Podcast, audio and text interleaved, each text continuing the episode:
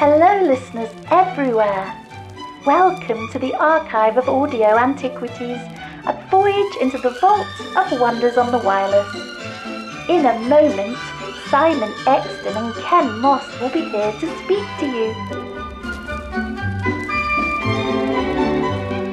Hello boys and girls, and a very warm welcome to the Archive of Audio Antiquities. I'm Ken Moss. I'm Simon Exton. And this month we're listening to a Charles Paris mystery. It's a doubtful death. To allay stress and anxiety when I'm in between jobs, I've developed a simple mindfulness routine. Every day I think of three good things. Scotch. Mini papadums. Endeavour on catch-up. What a time to be alive. Charles! It was May, and I hadn't heard a peep from my agent since before Christmas, when he promised to get me seen for the show I was now watching and definitely wasn't in. Charles! When I'm in work, life's peaceful between me and my semi-detached wife-cum-landlady. When I'm out of work, the first few weeks are a phony war. No actual fighting, but I carry a gas mask in the event of an air raid. There are rules of engagement, and hostilities always begin with a sortie into enemy territory. There are three dynamites under the bed, followed by a skirmish over a neutral zone. Combat finally ensued when Francis invaded the sitting room with an unhelpful, helpful suggestion. What about minicabbing? Uh.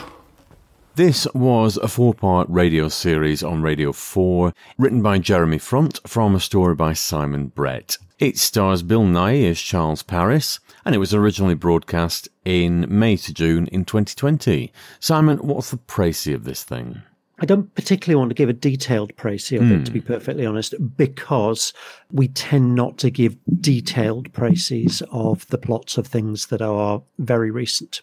So I'm going to talk more in general about the Charles Paris series. They're based on a very popular series of books, and Charles is a jobbing actor with a reasonable career, but nothing particularly stellar. He's he's the sort of kind of actor you'd see fourth or fifth credit in on episodes of Morse and things like that. Lives with his estranged but not divorced wife, and is a bit of a drunken idiot, frankly. There's an awful lot of alcohol-related shenanigans. He gets pissed and does stupid things. He basically blunders his way through mysteries, eventually getting the right solution after he's accused basically everybody in the cast of being the murderer. But he does it in a, a really entertaining Bill Nighy way. This particular story is about Charles being booked to play a role in a very avant-garde physical theatre production of Hamlet in Oxford, and the actress playing Ophelia is murdered. In terms of working as a murder mystery, and without going into details that would tell you what the plot is, it worked pretty well. It ticked the boxes for a, I don't know, a Rosemary and Thyme or something like that. It it kept me interested without being anything particularly outstanding.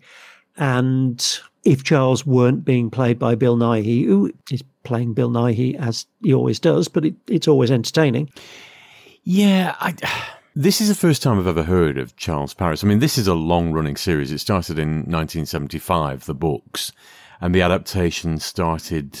Well, there were a couple of adaptations in the eighties, but that was with somebody different playing Charles Paris, and without looking at Wikipedia, I can't remember. So far, they've done sixteen. This one is, I think it's the first one that they've done that isn't adapted from one of the novels. This is a brand new story.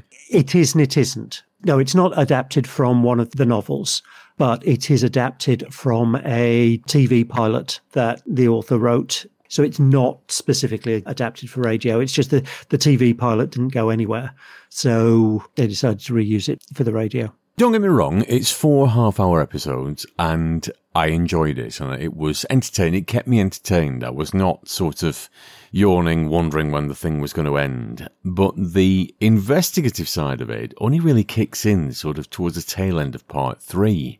And by that point, you've forgotten that this is sort of a... a murder mystery, really, because the murder takes place, or, well, not, yeah, the murder takes place quite late in the day. So the first couple of episodes are taken up with basically character pieces and set pieces and interactions between the casts of a play.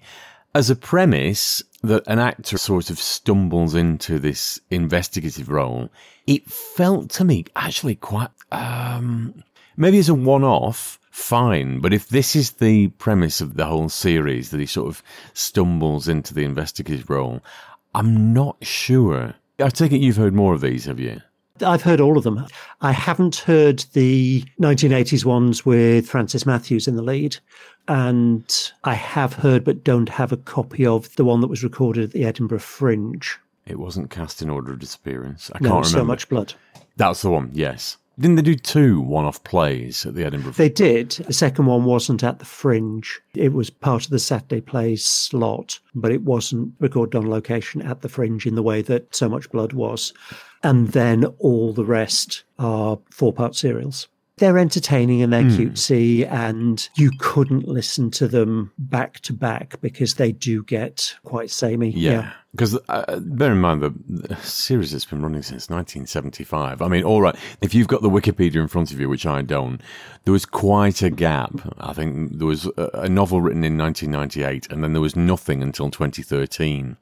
And I think the twenty thirteen novel was called something like An Appropriate A Decent pause. Interval. A Decent Interval, that was it.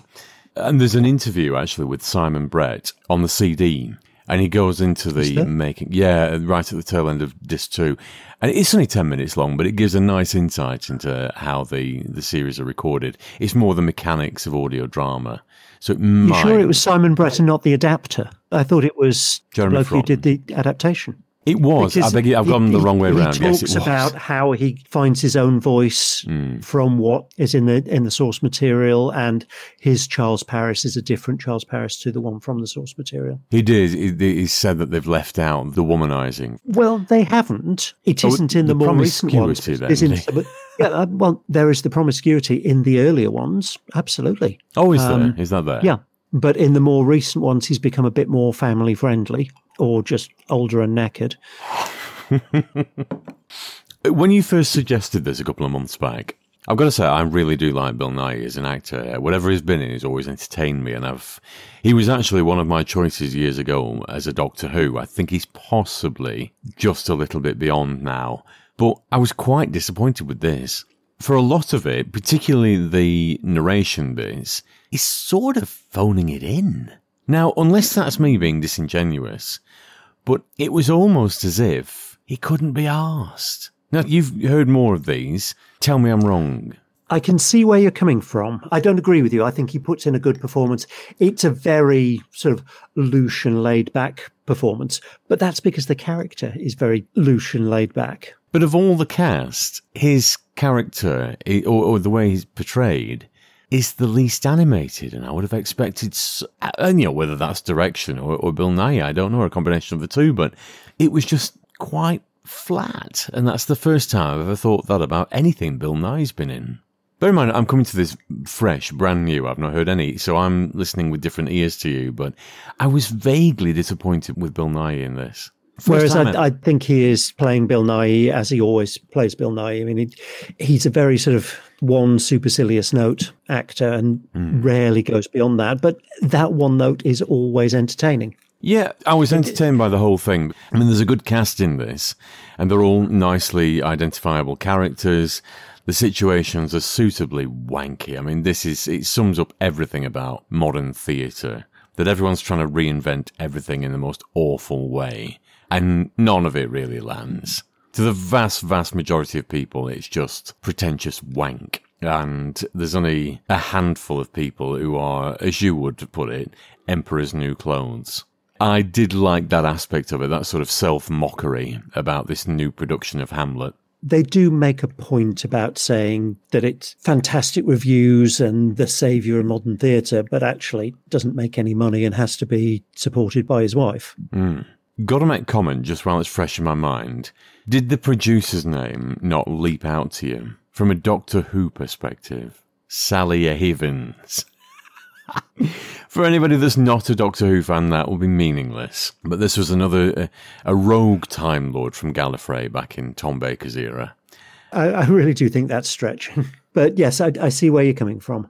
And actually, no, it hadn't. Every episode that was a quiet titter as the end credits finished. So, so broadening the review of this, really, there's not a right lot to say. It's four half hours of... It's sort of the radio version of a British rom-com, really. Richard Curtis. It's got that whole feel to it. It does, with a cosy murder mystery wrapped around it. Mm. So I think of it more as a sort of Rosemary and Thyme, that kind of thing. There's no major meat on the bones. You're not going to be on the edge of your seat, and the well, murder mystery. Murders. Yeah, it, it's it's that kind of family viewing for a Thursday evening. Nothing so exciting that's going to set your world on fire, but actually, you're not going to be upset or disappointed by any of it. No, I mean, this is not Agatha Christie. This is not Poirot gathering all the suspects. There's one main suspect for the vast majority of it, and then two rabbits are pulled out of the hat right at the end through what, well, it has to be said, are a couple of leaps of logic. But I was listening to this more as a, a radio piece than a murder mystery. And, yeah, and I, if you want a clever, insightful murder mystery, this isn't it. But if you want a fun listen for a couple of hours while you're driving along that is going to keep you entertained, that is this. Shall we rate it in earworms? This is the song that never... What do you think? I enjoy it. As with the whole series, I find them entertaining. It's the sort of radio that you can listen to while you're busy doing something else. Mm, yeah. But it, it's entertaining radio that you can listen to while you're doing something else. I'm going to give it a seven. I'm, I was going to give it a six, but actually, having said that, with you saying it's the sort of radio that you can do other things in the background, three of the episodes, I was in the kitchen cooking and prepping and cleaning, and it was lovely background listening. So I'm, yes, I'm going to revise mine up to a seven. The other thing I would say, which I didn't comment on, there's some very clever little analogies, and, and they were just peppered throughout the thing. And it's witty dialogue. Even though the story, you couldn't really hang a hat on. It's, there were just little flashes where every now and again you think, ooh, I'll keep that phrase and use it in conversation. His conversations with his agent are an absolute joy. Yes, his agent played by John Glover, Maurice. Oh, good one at last, Ed. I see Nosferatu continues to stalk this earthly realm. I never sucked blood before lunch. Certainly not blood that's sixty percent proof. Yet the living dead still deducts ten percent of any blood he does drink. Nothing dead about me, Bubbler. I've never felt more alive. Full of the joys of spring, skipping through Soho Square at Sparrow's Fart, there was a distinct whiff of verdant renewal in the air. Verdant or vermin? Sap was palpably rising in Old Compton Street. Ugh, too much info, but I'm happy for you. No, Charles, I'm happy for you. Why? Why, he asks. A job is why. Get dressed, come into town, and I'll give you the lowdown. How do you know I'm not dressed? This is a FaceTime call, and your Jason King kimono's all agape. What? It's like giving an iPhone to a chimp. Oh, stop waving it around. I'm, I'm trying I'm trying to turn it off. I'm not talking about the camera, and you've just taken a pic you might want to delete. Uh, oh. Come to the office, and I'll buy you a revivifying, yet moderately priced lunch. I need to check my diary. Don't kidder, kidder. Be here for one, hun. I hope you like broth. Broth? It's a thing. Morris is all about the broth. They're kind of the high point of the whole drama. Yeah, I'll give you that. I'll, I'll agree with that. And there's a plot line about his wife that he shares a house with. She bought him out of what was the family home. It's her house, but he happens to stay in the spare room. And she's about to go on a... A gap year. Gap year. And that's what I was going to say. I was going to say... this, this is why when we were talking about the Windsors and the very exaggerated royal family pronunciations and constitutional crass-ass... Um, fofter, fofter. And then gap year just fit in with that perfectly. I've been doing a lot of thinking and talking to friends and... I'm going to travel. You mean you're going on holiday? I'm going to travel. There's a difference. The only difference is a smug sense of self-righteousness and the length of time you're away. Well, I'm going for a year. Aren't you a bit old for a gap year? How dare you? How dare me? You let me believe you were dying. I'm not responsible for your lurid imaginings. As you're not about to drop off the twig, I can start mocking your gap year. Stop saying it like that. Are you backpacking with your besties? Shut up. You're going to get like a tattoo in like Thailand. Fingers and ears, not listening. You can't do a gap year without a tat, Francis. Those little interactions, just every now and again, just peppered through it. Those were the flashes that I really did enjoy. Yeah, and the the story's not brilliant. It's not terrible either, but it, it's really the characters, and particularly the, the three regular characters, Charles and Francis and Maurice. Earlier on in the series, there were two other regular characters, which is Charles and Francis's daughter and her yuppie husband. But they've kind of been written out. And I, I don't know whether they were written out in the books and that followed through, or whether it was just felt they weren't necessary in the radio, but they, they've not been in for a good few. Don't go into this expecting Agatha Christie, but if you're not expecting that, you will be entertained by what there is there. So it is a positive recommendation, but don't expect the most brilliant piece of radio you've ever heard.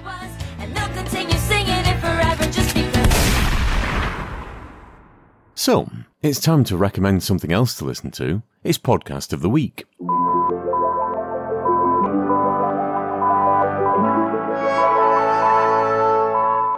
What have you got for us this time? Well, I'm going to recommend a podcast from Long Cat Media. Mm-hmm. And we've recommended one of theirs previously. We recommended Mockery Manor. And this time we're going to recommend Madame Magenta. Madame Magenta is a fortune teller. And at the start of the, the series, she's a bit of a con artist. And there are things that she will do, like get a bottle, fill it with water, and say that it's some mystically significant elixir and flog stuff like that. Gets Aldi candles and will decorate them up with a few bits of twigs and sell them for three times the price. But she's a very, very entertaining character. And the structure of both of the series is that it is her reading her audiobook, but it's a fairly unfiltered reading. So she's telling the story and dropping the fourth wall all the time and talking directly to the audience. And then when you get to the second series, they alternate episodes of the plot, which is Madame Magenta and the Arcati Killer, with episodes called Madame Magenta Helps Her Tragic Fans, where she uses bibliomancy, so getting readings from books, to help with problems that are written in. It is incredibly entertaining. She's a one, wonderfully scripted and wonderfully acted character. I mean, for any of you that have heard Mockery Manor, the scripting and the acting won't be any surprise at all because they're both superbly done. But it's absolutely hilarious. Splendid. Very definitely bingeable. You've heard some, haven't you? Oh, yes, I have. Long Cat, uh, you introduced me a few months back and I've listened to certainly the Mockery Manor stuff. It's very, very well produced. The sound quality and the acting are superb. This is why I really love indie podcasts over the, in air quotes, professional ones. And if you look at the podcast rankings, the professional ones dominate the top thirty. And it does piss me off because podcasting is sort of the amateur way into broadcasting. So to have that hijacked, and the professionals do it as well, and they eclipse people like this, it does piss me off. Yeah, I, I completely agree with you. And realistically, how many more methods do we need for be able to experience Rob Brydon chatting to his mates? Don't get me wrong, they're good. There's some absolute gems come out of podcasting. The the Ricky Gervais ones, which H B O picked up and turned into sort of Hanna-Barbera-esque cartoons. They were wonderful, but that was well over sort of ten, fifteen years ago. It introduced a lot of people to podcasts in a way that they'd been sort of sidelined before. Now, the celebrities are using it, as you say, as another, yet another channel to promote themselves. These are big names. They don't need another channel. Yeah. And even the ones where you've got an indie podcast that has become a big deal. So there are three that, that leap to mind, which yeah, is yeah. Um, Help I Sexted My Boss, uh, My Dad Wrote a Porno, and A Gay and a Non-Gay.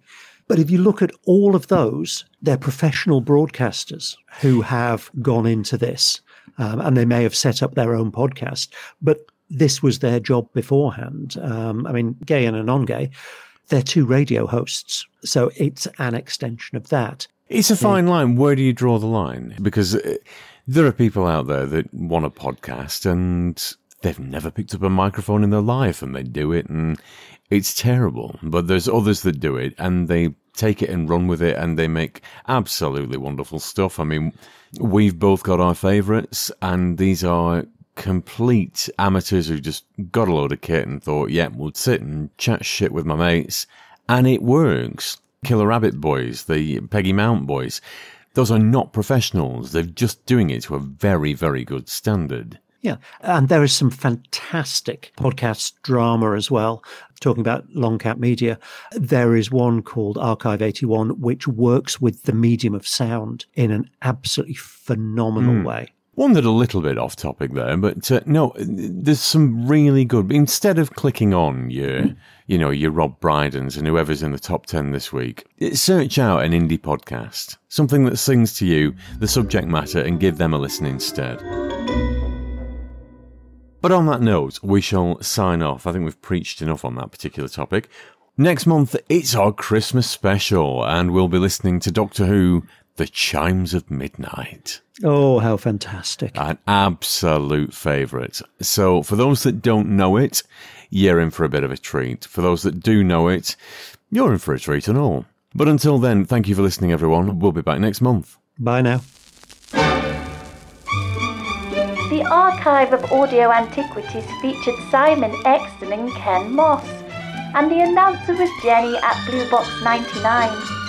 All featured soundtracks are the property of their respective producers, and no infringement of copyright is intended. Title music was by Edward White, and the programme was produced by Maverick Productions. For more information, please visit maverick productions u k dot blogspot dot com or find us on social media.